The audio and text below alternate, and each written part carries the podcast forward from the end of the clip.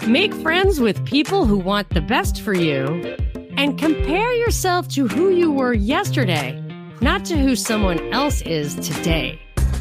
Jordan Peterson's Rules for Life, numbers three and four. This is Monica Perez here with Maddie the Vixen, and we're going on a buddy dive. Hi, Maddie. How are you?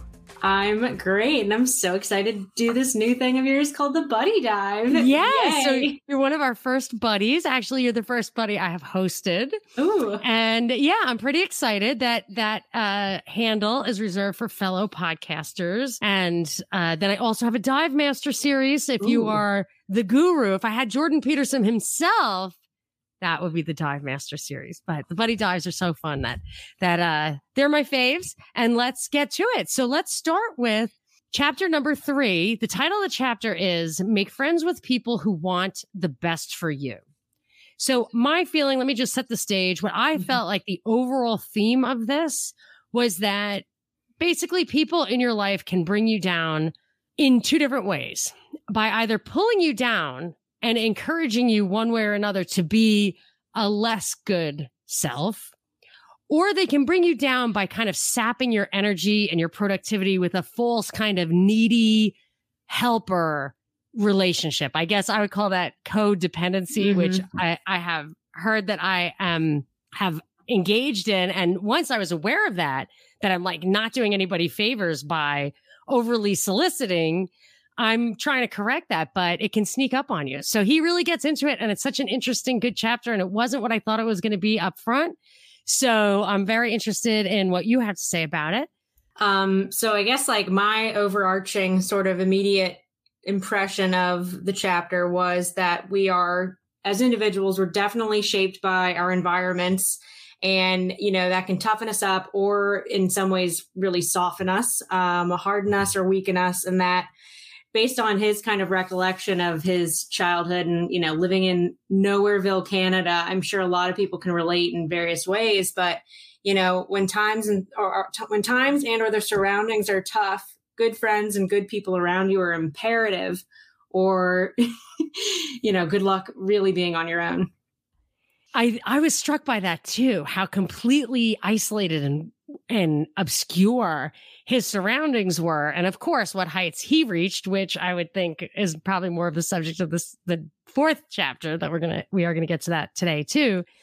But he also goes into in that kind of a place, like I grew up in a really blue collar county. And I have to say, as like I go through this, it's such a personal book. It's such a, I mean, kind of psychological self help kind of thing that you really can't help. It's meant for you to apply it to your own life. So it feels a little narcissistic to be like, well, I related to it in this way, or I really, but it's the only way you can relate to it. And it, it does lend itself to self improvement, even if you're just trying to read it from an academic point of view. So I can relate that, like, if you have uh, if you if you are in a place that maybe has poverty or um, obscurity or a lot of blue collar like I did, you do have people in your life who maybe are slaves to drugs or that kind of thing. So he talks about these people that he knew, who he knew, and mm-hmm. like the ne'er do wells would hang around with their own ne'er do wells, and he couldn't understand. He's trying to get to the bottom of how people are like this. And and it really comes down to the question of nature versus nurture in in my opinion like one of the sentences is the degree to which differences among people are immutably part and parcel of the person is greater than an optimist might presume or desire so he's kind of saying in a person's nature are the seeds of this kind of um self-destruction and that a lot of it comes from low self-esteem or maybe they refuse to accept responsibility for their lives. And I've always been really fascinated with this idea of nature versus nurture. And I've always kind of thought, especially when I've had kids, like it's very clear that nature is a really, really big part of it. Like people have personality types. You can match them with people in your family. That's why I thought it must be so freaky to be adopted or have an adopted child because there's no you have to like rediscover every facet of a personality, whereas so much of it is nature. Mm-hmm. However, he says that it doesn't matter. You have to still do your best And I've concluded that also. Like, I think the nature part might actually be more than 50% of it. However, the part where you're in control of your behavior, it can tame that nature. And if you don't hold people accountable for that, then they will slide into self pity or self loathing and this circle and cycle of self destructive behavior that they are capable of pulling themselves out of it. Might be harder for them, but it doesn't matter. They have to do it. That's their lot in life. Otherwise, they're defeatist, miserable losers who, in these cases, are druggies. And one of them was even a suicide. So that turns me to the one thing I pulled out that I really liked. And um, I even have in my notes, uh, no offense, any Bleeding Heart liberals listening, but my notes literally say this is for the Bleeding Heart liberals. So before you help somebody, in this page 80 of chapter three, before you help someone, you should find out why that person is in trouble. You shouldn't merely assume that he or she is a noble victim of unjust circumstances and exploitation. It's the most unlikely explanation, not the most probable. And then he goes, Besides, if you buy the story that everything terrible just happens on its own with no personal responsibility on the part of the victim, you deny that person all agency in the past and by implication in the present and future as well. In this manner, you strip him or her of all power. And to me, that's like so Thomas Sowell too, like because of the work he did, obviously in um, relation to inequality amongst the races and very in uh, different demographics like that. And he continues and he says, like, it is far more likely that a given individual has just decided to reject the path upwards because of its diff- difficulty. And so another thing he like really brings to light in this chapter and kind of like gives us a means, gives people like me um, a means of like forgiving ourselves again for like struggling. It's hard. Like existing is pretty hard if you're aware enough that that uh, like to realize that it is hard and that um, you, it's not something that you can just coast through and you kind of have to continuously choose better choose um, the good thing. And um, another thing like he touches on in the book here but like i've heard him say in other uh, lectures you have to be more than just like obedient. You're not supposed to just be like slave a slave to what is like the bottom line like basic standard like of doing good, quote unquote. You have to do more than that. And so like I what did I say? I said like an or the hero is po- is is positive and it's not just the absence of evil. And so it, it kind of like these two chapters, as soon as we sit down and talk about them, I'm like, oh, they actually relate to each other a lot more, don't they? Yes, yes, I noticed that. I, like, I don't think about that like when I'm actually reading them or rereading them as I have been doing. And I'm like, eh, they should actually be mixed matched. And if I were a publisher, like I would have done this. But then, then here we are sitting down and I'm like, oh my gosh, like I don't want to go too far into like what would bleed the into next the, the well, next one. But I had a couple of, I had pulled out some of that stuff too. Uh, the thing about you really, uh, if you accept that a person is a victim of his circumstances, a whole lifetime of maybe a pattern of tribulations that been chalking up to something beyond his power, you really do him a disservice and deny him the authority to be the architect of his own life. So when you take away the responsibility, you also take away the authority. Authority and responsibility must go hand in hand. And if you really dig into it at that point, then you start realizing that they do have the authority and they do are going to take some responsibility. They they are making choices along the way. And actually, like four different times in these two chapters, I came up with like liberals, like what my mother would call liberals. I, am not a huge fan of labels, but this is Yeah. what my you know my mother's old. She talks in these uh in these very black and white ways, and in her mind, a liberal is somebody who wants the welfare state, and a conservative is someone who doesn't. And she always points out because she came from nothing and she's still in nothing. So there's there's there's no upward, but she's super Catholic. And for her, she's not materialistic, she's not prideful, she's not vain. She doesn't care about that stuff. Like you'll try to give her money. She does not want it. I tried to pay a doctor's bill for her once. She was super pissed. She was like, I worked it out to pay $25 a month and you just went and paid it. Now I gotta pay you all at once. I'm like, okay, Mm. okay, forget it.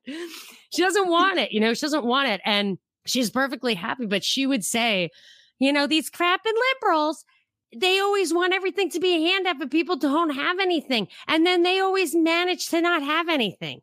They always manage when it's time to chip in, they, they're broke, right? But everything share, share until it's time to chip in. And then, oh yeah, we got to share, but I'm broke. So, uh, so, so many times I was thinking about what my mother was saying about, about about that. And then uh, another thing that I think is kind of like what we might call the liberal stereotype is this idea that you touched on, which is self sacrificing people are often people who are trying to look good or trying to look like they're doing good but aren't actually doing good. And and I used to that conversation I used to have with my dad, like, and similarly about liberals and conservatives. I was like, the the bleeding heart liberal thing. He said they just and I've I've heard this about from guys I know who kind of graduated to like living in Connecticut and being super big time investment bankers, which I never ascended to, but their wives were all like Democrats and liberals and stuff. And I'm like, are you kidding? Don't they know where their bread is buttered? That like how the taxes you pay? Mm and they said it's to you know to to look they they spend their days doing like fundraisers and charities and they want to look like that's what they care about now on the flip side a lot of the businessmen are democrats too because with a centralized government it's a lot easier to grease a few palms and oh, get yeah. business than to reinvent yourself every time a new technology disrupts your industry but that's the flip side of that coin but yes there is a lot of image that goes into doing good and it's actually when you really want to do somebody some good, a lot of times you look like the bad guy. Tough love. That's what yes, you know. exactly.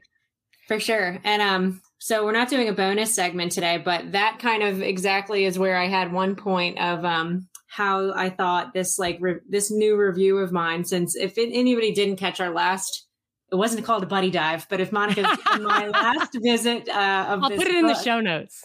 okay, d- good. So um, last time we ended up with a bonus uh, content section at the end where I had in my millionth now review of this book, um, like what was sort of jumping out of me that was different, and like having gone through and still kind of being in these awful COVID times and how this how what I saw that kind of connected. And so this um what I just read, like it is far more likely that, that a given individual has just decided to reject the path upward because of its difficulty. And um, a few lines down, it like I, I underlined especially like it's easier not to shoulder a burden. And I kept thinking like, you know, obviously like people took the easy way out or what they were told maybe was the um the miracle pill or what you know nobody um public health officials like it, it's garbage that we can call them that or that they want to call themselves that but the beginning of all this we weren't told to do anything healthy for ourselves other than all these anti-health policies of staying home and isolating and um, all you could do all you really could do at that point was the online virtue signaling was the you know zooming and the face ch- chats and time and whatever. Like everything was behind this filter of a screen. And so recently like the past um, month of may i took a break from my own podcast. I took a break from listening to anybody else's podcast. Like i needed my own he- mental health break including like I, t- I took down my instagram off my phone wow. like this thing I this thing I've deemed like yeah I I like needed it. I don't do Insta, but Twitter for me would. Well, I love Instagram, and I didn't give up Twitter, but um, I had to give up something. But so for me, the Instagram is like comparison stress, and you know that's related to the next. Um, that's the next chapter. I it's think, the next yeah. chapter, but so like, you know, that's all people had. Like they couldn't, you know, go on vacations. They couldn't really like they couldn't publicly share that they were having all this fun time out with their friends and their family. I like meanwhile, my family and I, we were all like the people hanging out with each other because nobody else would. Um, but so that's all people had. And um, so I thought that was something that really like um stuck out to me for, just through that lens. It totally relates to what happened during this time in that people were doing what the virtue signaling, doing what looked like being the good thing. But the really good thing would have been to have the courage to stand up. Mm-hmm. And you know, the people who were standing their ground about not wearing masks or getting thrown out of grocery stores or whatever, I I personally feel like I didn't feel like those were bad, especially around here where you were not. I mean, I realized in the first week that you were never ever winning anybody over. Yeah. So I bought myself like a huge stack of fake masks and I just yep. like did it that way. But I, I I'm just not confrontational. I do other things that I think add value, but I'm not confrontational. But the fact is that that entire the whole mask thing, the vaccine thing was based pretty exclusively on this idea that people are much more concerned with looking good than doing good. Also, when you're doing something that looks bad, even if you firmly believe it looks good, there's some signal in that. Like maybe I'm wrong. Um, and you've got to kind of think hard about that. There's also pushback. There's also, you put yourself at much greater risk. And he says that. He says, real help would require far more effort from both of you than this fake, never ending relationship. Which reminds me, did you ever see the Charlie Murphy skits on the Dave Chappelle show? Um where he like jumps on his couch and he's like Charlie Murphy and he yes. Yes. That was that was uh Rick James. Yes. Right? Rick James. Yes yes so, yes. yes so Rick James takes his filthy muddy boots and rubs them into Eddie Murphy's white suede brand new couches. Yes. And Charlie who is Eddie's brother and head of security beat the living shit out of him to the point where he had to be carried to the car. And, and in all these stories of Rick James, he was a major a hole. So they're looking out the window down at him literally being carried into the limo. And Eddie, who's super sympathetic, like he was a nice guy, he says to Charlie, like, man, that guy needs some help. And Charlie looks at him and he says, we just gave him some help. And that's what I'm like. When you're giving somebody help Charlie Murphy style, yikes. Not everybody's gonna late. like clap. yeah, exactly. Like at that point, it's like that person is so far gone that the help that they need is unfortunately something that drastic.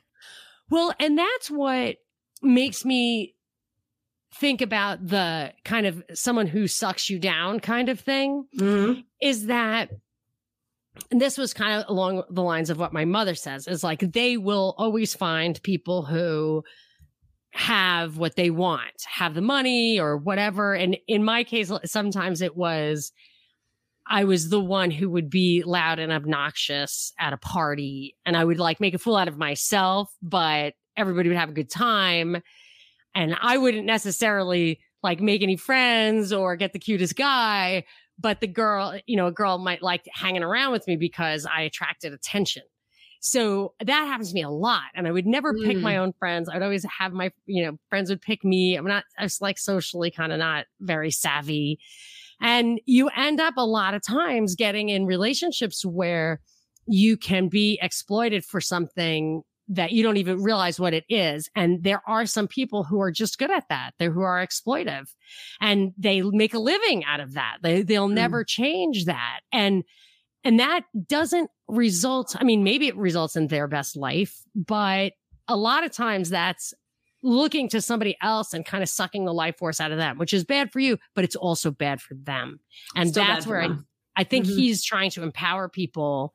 And, I, and I really found that was difficult, like as with the Catholic upbringings, that you're really supposed to look at absolutely everybody as uh, Jesus is inside that person. Try, try to see the Jesus in that person. So I was even taught at one point, like mm. you shouldn't have a best friend. Like there should be none of that. And even my mother was like, if, if my son committed a crime, I wouldn't like lie on the stand for him you know, I I want to stop that, and I he would have to pay his dues. Like you can't treat people, you can't treat people unjustly for better or worse because of your relationship with them. Like that's just not how it works. And so in this idea of like being treating everyone extremely equivalently and not judging them as as human beings, as children of God, at the same time that you have to not let them walk all over you. That was an area of discernment that I never really mastered. And I, and I do find when I read this stuff, like this book and boundaries, it definitely attaches to some of the, what can get mixed up in a kind of trying to be the Christian approach, I guess. So related, and he, he gets into sort of like religious tones a little bit more in the next one, but I think it it fits that he also says to sort of like tie up the chapter um, he says like you are not morally morally obliged to support someone who is making the world a worse place. Quite the opposite. You should choose people who want things to be better not worse. It's a good thing not a selfish thing to choose people who are good for you.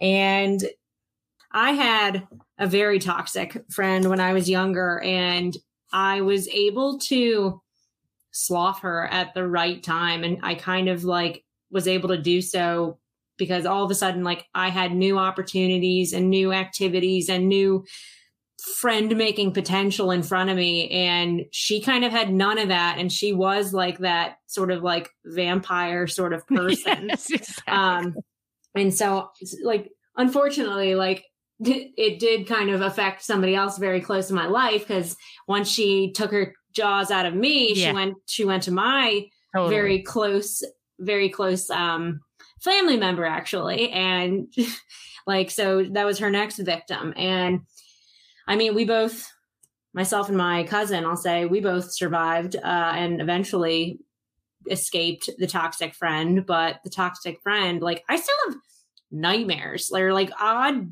dreams to this day where like she kind of haunts me in a weird way. So I don't know if anybody like that is really personal, but I don't know if anybody else like has a history with people like that and if they're still bothered with them. And if anybody has any suggestions on like how to make peace with this ghost in my mind well I'm definitely open to it.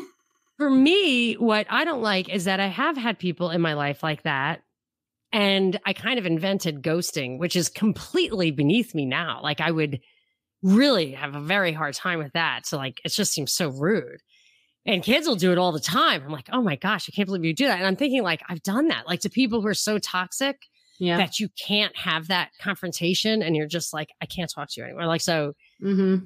and I just, that's what haunts me. That's what I just, I just can't stand is that there was just that breach of etiquette. but, but that's what they say. Like, if you look at, I, I can't think of an example from the political sphere, but I've definitely seen where the fact that the good people are bound by etiquette is really exploited by an extremely political or manipulative person. Definitely. Is, yeah, they or like the pathological liars will do that. Like they'll just lie and cheat and whatever. And you're like pretty sure they're doing it to you, but you would never call someone a liar. So it just has to go on and on forever. And it's like, ah, it's sort of like, and again, I don't want to overgeneralize or even pick sides. you totally do liberals. I have that another bullet point right but here.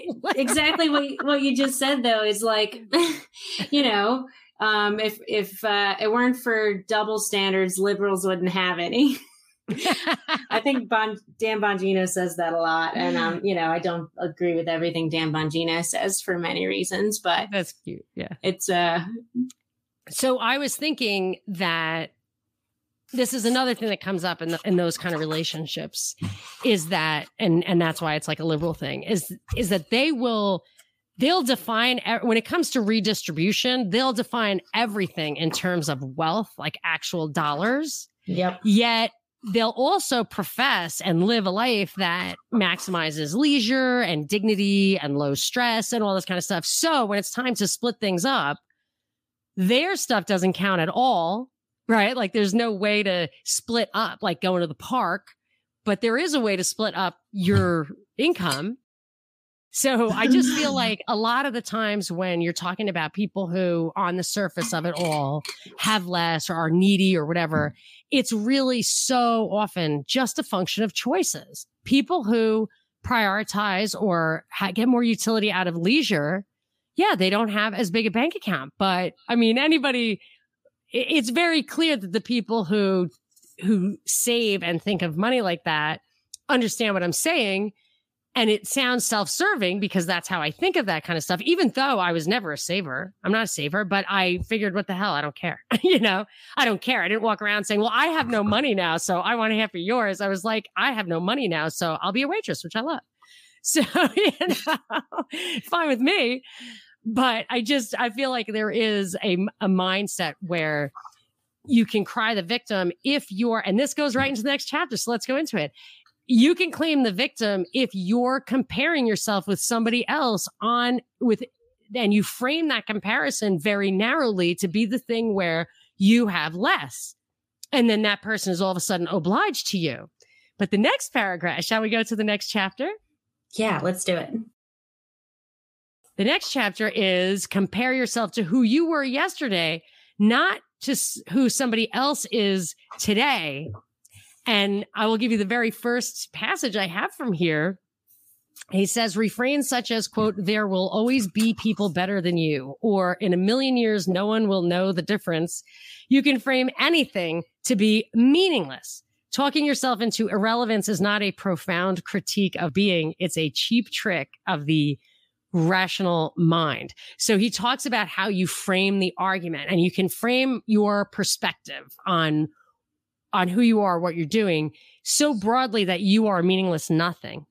And then in the for the last chapter I say that they they frame it so narrowly that you're so amazingly better off than they are that they uh that you pity them but it's a trick of the framing. Now, I did want to say what I had originally thought this rule four was about feeling good about your accomplishments, like patting yourself on the back, but it's not. It's really about setting and attaining goals, thinking about how to improve your life, setting attainable goals and mm-hmm. attaining mm-hmm. them.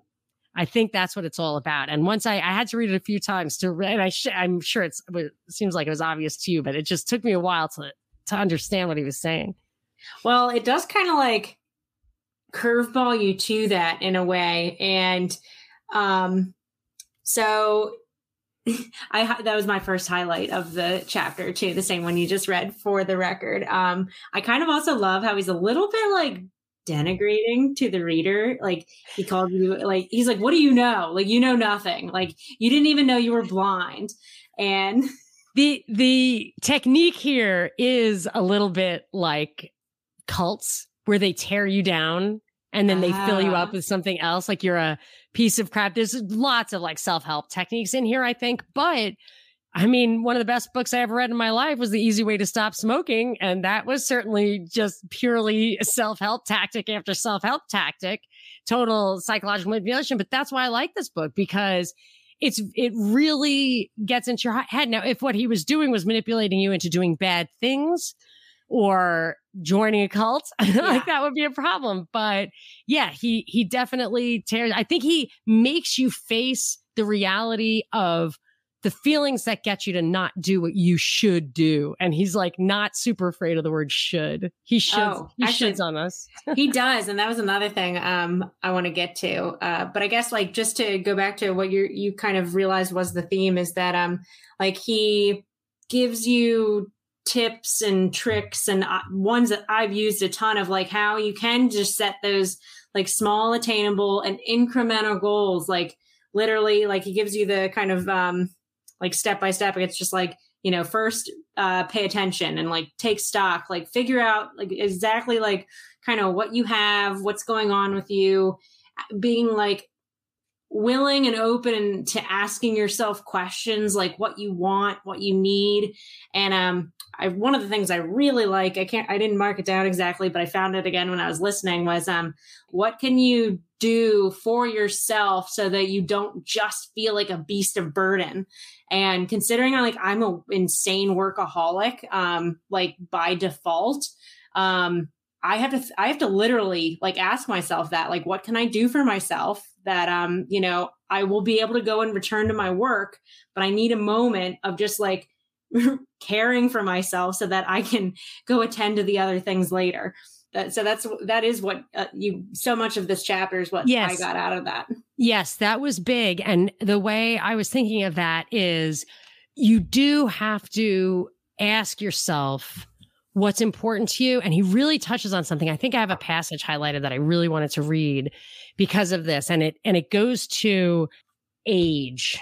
So a lot of times I feel like I don't want to make that assessment about what I expect, what I want, what I need, because I'm thinking, is this reasonable? Is this what other people think? Like I am, I think I'm unreasonable. And he tells you at, at the end, he kind of tells you if it's driving you crazy, it's just, it's you. It's not, it's you you're unique like it's fine. Do you need that that you're you are you have the right to deal with the things that make you crazy and it doesn't matter if that's what makes other people crazy. If you are batshit crazy and you're institutionalized you're this is probably not the book for you but and you're and you're not reading this book like definitely yeah. but if you are reading the book maybe it'll get you out of there. But let me i really want to read this. I am not a big fan of like long passages but i like highlighted this several times. It says, when we are very young, we are neither individual nor informed. We have not had the time nor gained the wisdom to develop our own standards. In consequence, we must compare ourselves to others because standards are necessary. Without them, there's nowhere to go and nothing to do.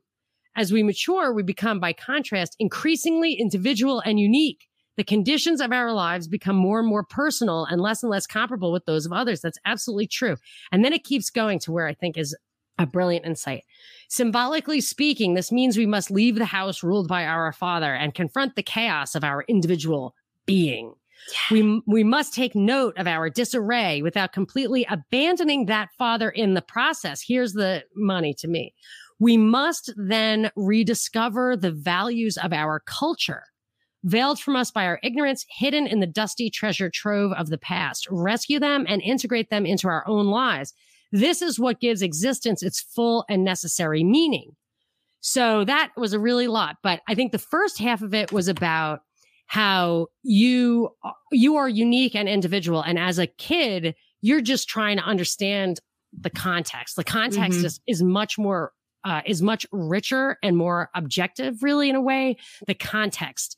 And then as you integrate, as you choose your environment, as you become a part of your environment and your own personality kind of merges with that and you grow, you set goals, you get experiences, and you do become a unique person who has a perspective and that is uh, presumably valid. I feel like if you, if you can, if you can produce enough to feed yourself, I would say that you understand truth and that you're a valid person. And if you're incapable of doing that for disability reasons, uh, there are other ways to measure, I think. But anyway, but then he points out that that context, which as a kid is kind of very localized and everything, as an adult, when you no longer have that context, what you do have and should have and benefit from is the context of culture so that you you do see those norms and standards that hopefully you've grown into and they can make you more secure, more self-confident, able to grow within. It's like a crepe myrtle. Crepe myrtles are bushes, but if you pull mm-hmm. off like the little branches as they go up, they really look like a tree. And if that's how you want to do it, like it can get taller if what you want is to get closer to the sun, then you can do those things. And it's just very helpful to have a, and it's like also, I think C.S. Lewis says, like, there's change that's good, like the change of the seasons, and there's change that's bad, like constant chaos. And I mm. feel like the cultural destruction that we see around us that's being intentionally implemented is to rob us of that context so we cannot grow and certainly so that we cannot teach our children. And furthermore, they intentionally rob our children of respect for context and culture so that they too are totally undisciplined mind, incapable of, of upward growth. Boom. That's a hundred percent it. yes. yeah. Um, it was yeah. so important to me. I was like, wow, yes, right. Absolutely. Got it. Yes. And, and that's important. And, and I think that maybe is the essence of his perspective. So a huge part of that in like exactly what they're maybe trying they the big they is what they're trying to dismantle is that like as you become an adult like a an independent um hopefully self-responsible functioning adult in society in this you know ongoing culture you are making these as he points out like value judgments. And that's just what you do. And so like you know as a kid you're not making those calls not not many of them um, and and many of them might be totally subconscious and and you don't even realize you're doing it and you're maybe just mimicking something you've seen either like by your peers or your family members or your parents or whatever. But then as you become an adult you kind of have to consciously make these decisions for yourself and one way or another like there's no as he says there's a the idea of a value free value free choice is a contradiction in terms value judgments are a precondition for action and so like that's a hu- very necessary I think, step in becoming an adult. And if you're not able to sort of weigh the um, pros and cons of things, like you can't make um, a very responsible or good decision on your own, and then you're you need the nanny state to look after you forever, and you suck as a person, and that's what they want. He goes on. I actually also highlighted that and I pulled something else too. After that, he says, furthermore, every activity once chosen comes with its own internal standards of accomplishment. If something can be done at all, it can be done better or worse. So there are standards. And in other places, and I think you were kind of starting with this, in other places, he talks about picking what's right for you, picking something that you can accomplish. Do not, that's where it comes to like, don't compare yourself to other people. Mm-hmm. Understand yourself, get to know yourself, get to know what makes you miserable, what you're good at, what you enjoy, what is necessary, what's worthwhile. And really, it is important to, I don't know if he ever actually says it like this, and it's there's a little bit hackneyed, but like strive, challenge, achieve, but really set attainable goals. And and actually goes to like uncle ted and his four the power principle. One of them is you have to have like autonomous thing goals but they have to be important and achievable.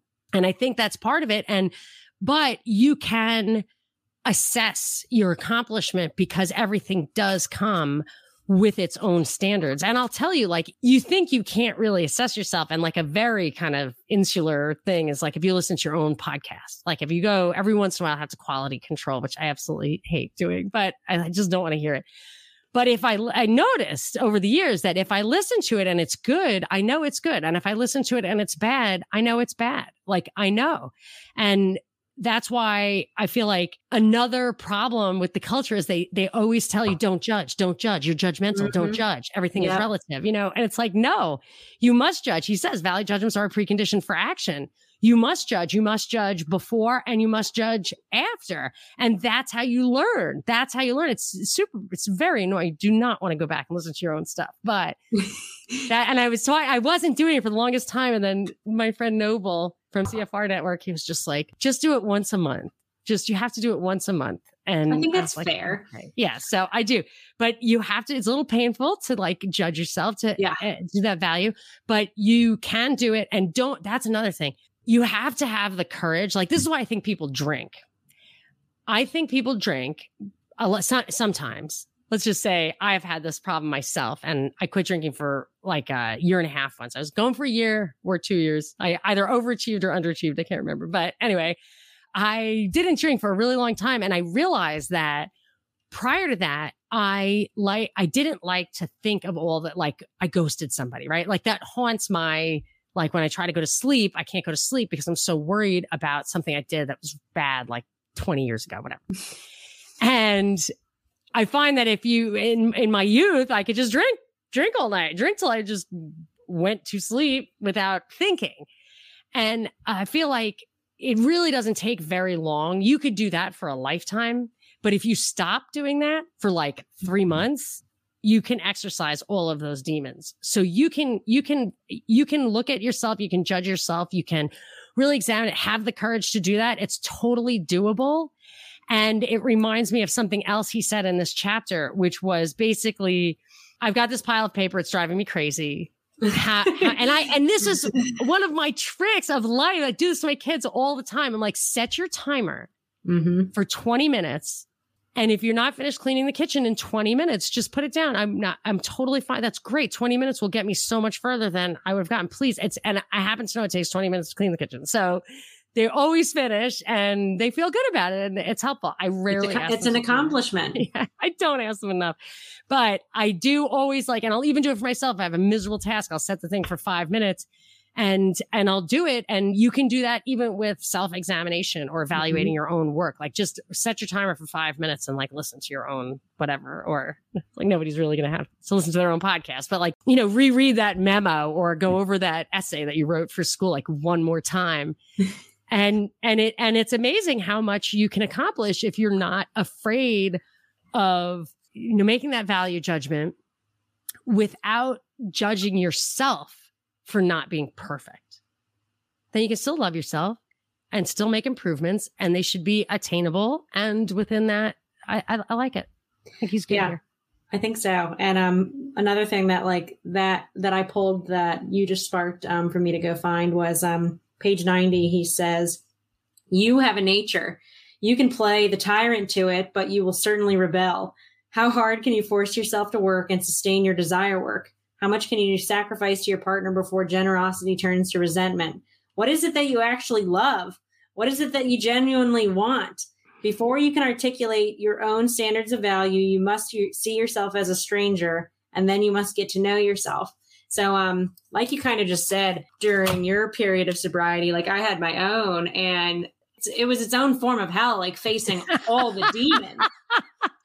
but it's like I had Glad that's over. That. Oh well, I made it through. You know, like I made it through stronger. Yeah, and, no, me too. And I never and, really drank to excess again after that. Same. Like it changed, I think, everything about me in exactly the way it needed to. And I read this book before I, you know, had my sober period, but like this is one thing I really turned to a lot in um, getting through that time as I like, you know, had to face all my f- failures and all my um, insufficiencies as a person, you know, everything that I didn't do right. I had to sort of like attend to at that time. And there was no running away from it. No, I actually wrote a note to myself. What do you do to avoid conflict? Like, I feel like that was something he was asking. And I think he said, like, do you lie? And I wrote, like, do you drink? Do you slip out the back door without saying goodbye or ghost somebody? And, and I wonder if, if it's because you're unsure of yourself or you think other people uh, will judge you for what are probably, I mean, they have to be valid feelings. Like I said, if you're, unless you're off the wall, I mean, the whole range of feelings are valid given the nature and nurture that makes you up. And I mean, all you need is courage. There's a lot of, of courage in this one. Definitely. Harking back to something you mentioned earlier about how much he shoulds on us, like I've, you know, I went through yoga training and uh, just um, a lot of mindfulness and being aware and, and like even like my foray into education. It's like you shouldn't say should, and it's like, and I've yeah. always been the kind of person I'm like on yourself. And I'm, I've always been the kind of person that's like, well, some people really need some shoulds, like, and you know, they should probably take it, yeah, um, pay attention should. to that. They should, should. And so he says, um, page 90 should is your responsibility and you should live up to it but this does not mean you must take the role of lapdog obedient and harmless and that's how a dictator wants his slaves and so it goes back to like something he does like tie into a lot in this chapter is like that not only is there this potential for an outside tyrant or totalitarian dictator, but you can absolutely be that person to yourself. And you might not be that person to other people, but it's just as dangerous to do that to yourself. I noticed that should comment too. And I think his whole outlook is like, is this conclusion that I really was a eye opening to me when I came to this realization after so many years of just being exposed to psycho babble, warm and fuzzy, I'm okay, you're okay stuff. I, you know, I thought, oh my gosh, if there's something you don't like about yourself, you should change it. And I was like, and I started to do that. And it wasn't very, unfortunately, I'm stuck in this rut where the only, the most important thing is like, I always just want to lose 10 pounds and I'm never going to lose the 10 pounds. Like I've never, I, I maybe it's like, oh, you can do it. Like I don't, I don't even know if I need to. Like I just, so I never think of changing anything. I was like, first I need to lose 10 pounds. so I think now I'm going to like, first I'm going to clean out my closet and then I'm going to lose them. like, and that's a big thing. And then people think that's a metaphor. I'm like, Oh, I don't think it's a metaphor. Like, it's I think not. you're supposed to clean out your closet. Like, that makes me happy. Yes. totally. It does. So, this uh, yoga story came up in one of my notes on just right where we are in this. Yeah. He says that if you're not getting mm. what you need, it could be because of what you want. So mm-hmm. I said something like that. And I remember l- reading the Yoga Sutras by Patanjali as mm-hmm. written by Swami Satchidananda. And I remember discovering like there's so, it's like reading, I think it's like Marcus Aurelius's meditations. Is that it? Where this stuff predates Christ, but it's like very Christ like in its wisdom. And I remember thinking that one of the things he said was basically that that you will have everything you want if you want nothing, basically. And that's pretty draconian. I understand that, but it's not as cute as it sounds. The fact is, desires, if you're in the habit of desiring, your desires will constantly replace themselves. Like you'll always be striving for more desires. So I read this. I read it because I went to yoga. I was doing yoga. I was doing ash, ash, Ashtanga. Ashtanga. Yeah. Where it's like 90 minutes of self led and the, the last time I did it, I actually got all the way through to where I was like a backwards pretzel. It was very cool. Nice. So yeah, and I loved it. I was like, this is cool. And who thought of this? And someone was like, oh, Patanjali. And I was like, got it. And I was like, he didn't think of this. And they're like, no, you have to do that so that you can sit there for three hours and think of nothing, which is basically, and I was like, but this isn't nothing. It's like, I never really, never really cracked the code on yoga, but I was getting close. I was getting close and I started to just free my mind of like desires and worries and all of that. I was like, you know, just hold your empty rice bowl and it will get filled. And it was working for me. But my kids weren't getting their diapers changed. Like nobody was getting to the little, like I wasn't making anybody lunch. I was missing planes. I was like, oh, this society is not set up for not worrying constantly. Like it is not and I had a sister who was a probably heroin and methadone, methadone. I think she actually did meth and methadone. Anyway, she was uh, just a lifelong, I guess, alcoholic and drug addict, but she was very smart and well read. And I was talking to her and I, I said, Oh, you're so lucky. She's like, I'm lucky. I'm lucky. You're married. You have kids. You live in the nice house and I'm lucky. I said, You're lucky because you have nothing. she was like, Up yours, up yours, baby. Because my nickname was baby. So, uh, but I was like, you can do it. Like read, and I sent her like the Yoga Sutras of Patanjali. And I said, you can do it. Like you can just, you can just get off on washing the dishes. Like you could do it and you could have no worries at all. She lived at my mother's house. Like she wasn't paying the rent anyway. I was like, you could do it oh, give me a break. So it didn't, it didn't work out for her, but I remember thinking that there's, you know, nothing can be a real cool hand. But it's really, obviously that's excessive and you really can't I have a lot of responsibilities that are, I made, I committed to in the context of this culture mm-hmm. and I have to live up to it. However, you can certainly reorient to where you are not if you don't compare yourself to other people then then that never ending desire ladder uh, it's a lot easier to get that under control. If you actually look inward to see what it is that would truly make you happy and not care at all what other people think which also goes to the third rule where like you're doing good because you want people to think that you do good but that's not that's that again is is not the path to contentment. And one thing that i i gleaned from that little conversation or that passage was that desire is not the opposite of satiety satiation. It's the opposite of contentment. So you don't you don't cure desire by satisfying it. You cure desire by channeling contentment i think so, as he puts it, um, we are always and simultaneously at point A, which is less desirable than it could be, moving towards point B, which we deem better in accordance with our explicit and implicit values. We always encounter the world in a state of insufficiency and seek its correction. You know what I wrote next to that? I annotated that. What do you got? Is this Klaus Schwab's way of life? Ooh. Right? Because he just looks at the world and he's like, I'm going to fix it. I'm going to fix it. Or whoever tells him, whoever's got their hand up his back is saying, demon. yeah, they're going to fix it. That they just see that it's always wrong and they always want to fix it.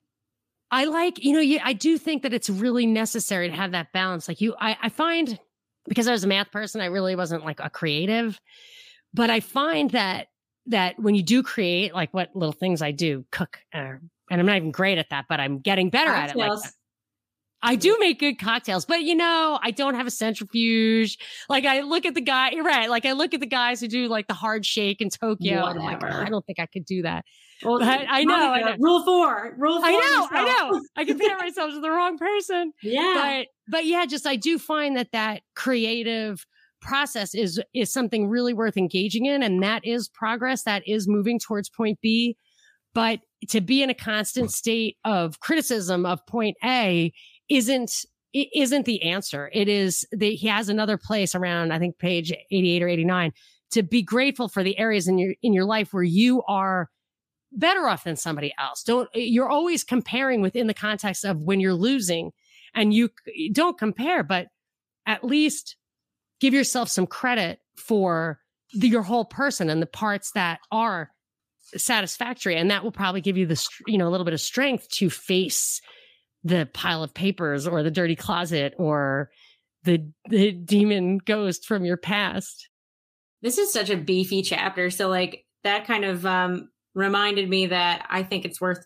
mentioning how you know he says something like if there was no better or worse, or if there was no better and worse, nothing would be worth doing. There would be no value and therefore no meaning.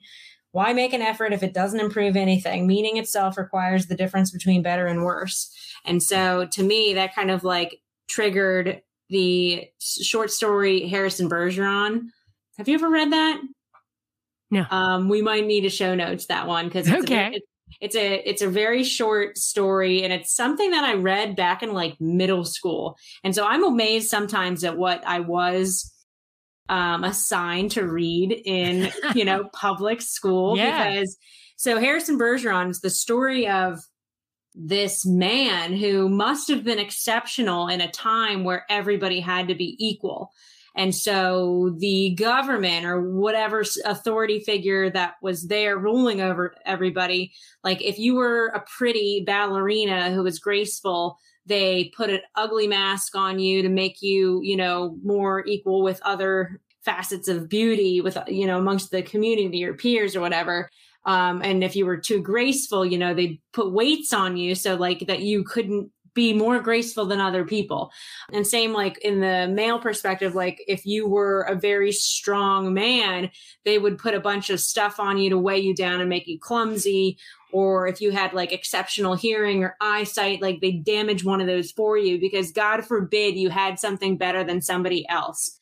And it's a truly like haunting story but to me like i think about that all the time when you know again these GD bleeding heart liberals who aren't liberal at all in any to, sense of the word. In any sense of the word, they want everybody to be equal in uh, like nobody's ever going to be equal in ability or outcome, but they seem to want to shove that idea on people and make people want to strive for that, like strive for the equality instead of um, because they will never betterment. they'll never never be able to accomplish it and if these guys are promising it, it's kind of like security. If they're never yeah, able to, if they if they make you feel insecure and they're selling security and it's in their power to make you feel insecure, they're going to do that. And if it's in their power to make you think that uh, there is such a thing as equality that can be defined externally and provided externally, they're selling that. And it's just genius to sell something that can never, the demand will never go away. Yeah. I mean, same with, um, you know, the idea that they keep perpetuating racism that it exists because that's what they need to they keep winning. Put, it to bed with Obama, and instead they used him to make it so much worse. That yeah, was outrageous. Absolutely. We were I, so happy. We got we got I, much worse off after that, and and they did it on purpose. I remember. Absolutely, yeah. Eric Holder stuff. The way they talked about it, they actually said, "Now we're gonna." Ra-. And I remember going just about my day after he was elected in Atlanta, and it was it was like I mean I didn't vote for him, but people just felt like our divisive past was over and that we had agreed to like not be racist anymore or whatever was the the narrative. And those guys had it in the power and they really i was like how, how are they gonna why would they let obama become president when surely that will neutralize their most potent wedge issue. And lo, they used him to make it worse, paradoxically. But of course, the paradox, if you worry about paradox, it's like worrying about hypocrisy. It's just, there's never any fodder for that. And um, something that you point out very well and often is, um, and I'll try to pitch it to you so I don't butcher it, but you know, it takes the Republican to actually get the gun control passed, right? And then, but it takes the Democrats and the liberals to like, you know, make their their start a uh, war, sacred, yeah, right, start a war, Ukraine, and make their sacred cow of racism and like, you know, yes, equality worse. worse. Yes, it takes it takes the Democrats to call Clarence Thomas a pervert, you know, like a sexual harasser. Like, what the hell? Yeah. that was just so ah, like it's just why not are they not held accountable for that? So I have two things left. So on page 107 of my copy of this book, it's he says to it's really hard for me to get my mind around. I'm going to try to just say it the way he says it. He says to aim for the like improvement of being. And I think he puts being in capital, capital B, maybe even mm-hmm. I, the improvement too. Mm-hmm. And Ah, some of these stories I, I've told before, but I get new listeners all the time, and it's it's relevant in this context. He says something that really spoke to an experience I had.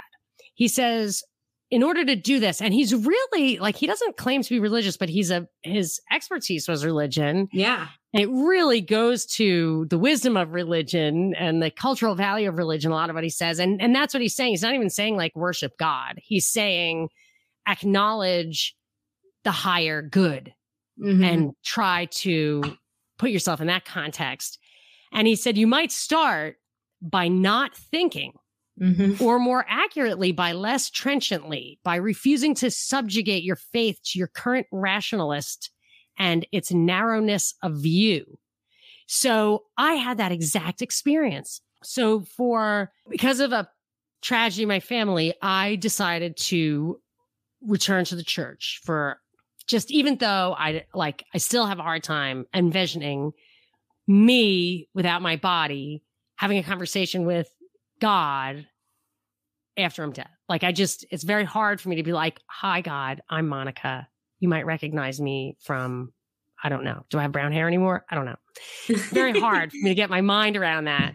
So as an intellectual, I could never really embrace any kind of religion or spirituality or anything, not because I didn't think it was real. I just couldn't, I can't get my mind around it. I just can't.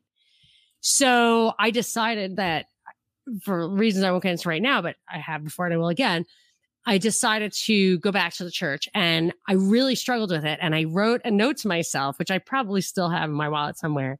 I wrote a note to myself like, just suspend your intellectualizing everything. Like you just stop thinking about it for a while. Like just stop thinking about it for a while.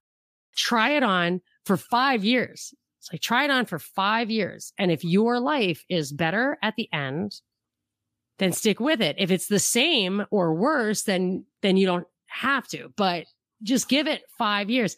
And it really was about not thinking and I just, it's so hard for me to get my mind around that. And it, and it sounds like, yeah, to be religious, be Catholic, whatever, you have to not think because, but, but actually Catholicism isn't like that because it's quite intellectual. You can find the answers, whether you agree with them or not, but you can find basically any question addressed. But for me, like those super metaphysical questions are just unanswerable. And the, the yoga guy said that too. The question of God is irrelevant and unanswerable because the answer is the same. It's to eliminate that constant desire, which is really that higher being thing. That really is what this, the two sides of this chapter I think are about is, is the, uh, don't compare yourself to other people. Don't want that. Also do achieve something, actualize and, and, uh, you know, from those to much have been given, much will be expected. But so the two parts of this chapter is yes, don't compare yourself to other people you can get yourself out of that desire loop if you take it out of the context of comparisons. But you can also, if you aim for something higher, eliminate even the desire to engage in those kind of odious comparisons while still accomplishing something and achieving something greater for yourself that's truer to yourself. Yep. I mean, you'll be on a new trajectory, and some things that you might care about in the present are going to be things that you don't care about later. And especially once you set yourself on a new or different path, and hopefully it's an improved path. or it's um aiming towards that better. And I think something very like scientific that he points out in this chapter too is the the fact that you can't see something that you're not per, like specifically focusing on because Eh, your vision is expensive as he puts it which is very understandable from like my biological and evolutionary like development of humans understanding. And another sort of one of those things where he gives you this information in a way that makes you able to feel a little bit better about yourself and you know some of your shortcomings. And it's like no no no this isn't just you. You're not the only blind one. Literally everyone is blind to some things and or most things unless it's literally in their focus and it's what they're choosing to focus on.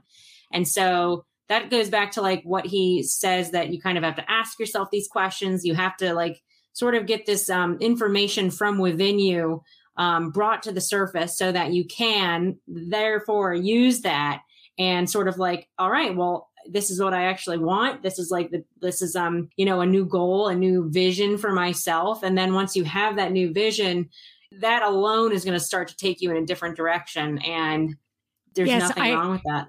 I've often wondered when the next moment will come when I realized that there was so much more something that really changes my perspective on the world. I mean, when the scales fall from your eyes about some false flag event or something, yeah. and you're like, oh my gosh, Dick Cheney did tell the, he did shoot that plane down. You know, I, I don't know if he did that. I, I forget the details of that, but like, when you're like, obviously Dick Cheney is not in on this, you know? And it, then you're just like, oh my gosh, obviously Dick Cheney was in on that. like, what yeah. the hell? You know, and you're just like, your whole entire worldview changes. Or when, like for me, I realized that like uh, evolution's mathematically impossible. This is, I just concluded that. I've seen it written out too. Maybe people tell me it's not, but I've never, it's never been proven to me that it's mathematically possible the way Darwin explains it, Darwinian, Darwinism. Mm-hmm. And I just, when you realize that, you're like, oh, well, I need, I need another explanation. And like the whole world opens up to you because you're like, wow, I really have no idea. Like, I don't, and then you start thinking, well, what else are they lying about? Oh, yeah. what else did I assume was true that isn't true? And I'm just waiting for the next kind of revelation. And it might be an apparition. Maybe, maybe I'll see a ghost. I'm like, all right, I, I guess you do still have brown hair. like, I don't know. like, well, let's see what happens next. But yeah, so I, I just, I do like the way that he's hyper rational and also goes to that kind of higher stuff. Now, I definitely sense a little cultiness in the techniques, but there's nothing wrong with that. Like I said, I did quit smoking when I read that book, The Easy Way to Stop Smoking. Uh, so there's nothing wrong with using psychology for people to actually take responsibility for themselves, which is not what it's been used for, for the most part until now. Definitely. And I mean, you know, he's not, while yeah he was doing um tours and talking about this book and he has a sequel that i haven't read yet you know whenever i heard or saw like a headline or some stupid blurb about him growing and starting this cult i'm like you've never you haven't read it you've never listened to him it's really i think like there's he's definitely got a lot of um of his own blind spots, I think, as we all do. Um, but he is giving tools for people like us and for people who aren't like us, but maybe we want to become more like us and thinking that you should take a little bit more responsibility for your own life and you know it's going to be hard work and you might be really frustrated with that process all the time if not most of the time but that's that's what we're here to do and that's like you're going to find meaning in that too and there will be some satisfi- satisfaction from that with every single, even little tiny accomplishment that you can make. And he wouldn't actually probably really be able to understand this if he didn't have his own challenges and blind spots and stuff. True. He really wouldn't yep. understand it. And then you also have the idea that, and I say this about everyone from Thomas Jefferson to Martin Luther King Jr., is that if what they do or say or what their their contribution has a lot of value, it doesn't serve any purpose to try to dilute that value mm-hmm. by criticizing bring in things that you could criticize those people for. Now, I'm not saying you shouldn't criticize those people, but it's irrelevant to the value that they've actually added. And and whatever he wrote after this, he could have mm-hmm. turned around and come out as some uh just evil genius, subversive, whatever. But we have discernment. Mm-hmm. We can read these things and understand if it's a limited hangout or if it was you know masking some evil disposition. It doesn't matter because a lot of this stuff has real value. And I really, so far, I don't see the harm. I don't, I don't see the danger in it. And so I know people criticize, but I feel like they, for the most part, the problem is that he's so powerful and empowering. empowering. But I do think that they've mm-hmm. got, I forget the guy's name, but I heard a clip of some, I don't know if he's Israeli or some guy who talks a lot like Jordan Peterson, but he's from the left. Hmm. So I'll have to track that guy down. I know uh, people are listening and they're going to write in the comments like, it's blood this guy, whatever. Yeah. So I think that he's so powerful that they had to occupy or indivisible was the response to the Tea Party. I forget what it was, but like they will respond in kind to something that has a lot of power. If something emerges grassroots from a libertarian perspective or a conservative perspective or whatever, they will definitely hijack that and morph it into something from their own side. So I think that there that proves that it's pretty valuable, that it has value. And I think I, that we're we're getting to it. I think so too. And um it might be my conspiracy minded brain or my brain that happens to be aware of a lot of actual conspiracies out there, I should say, um, 9 11. Uh, but I thought it at the time that it was a little suspicious to me his fall, like his devolving yes. into like life going to Russia illness. to get off Xanax. Yeah, being like incapacitated as a human for a long time, like a, a significant period. Like I don't trust those medical professionals that were that so set him on that path. That he was sabotaged or that he was playing a game. I think he was sabotaged. Right.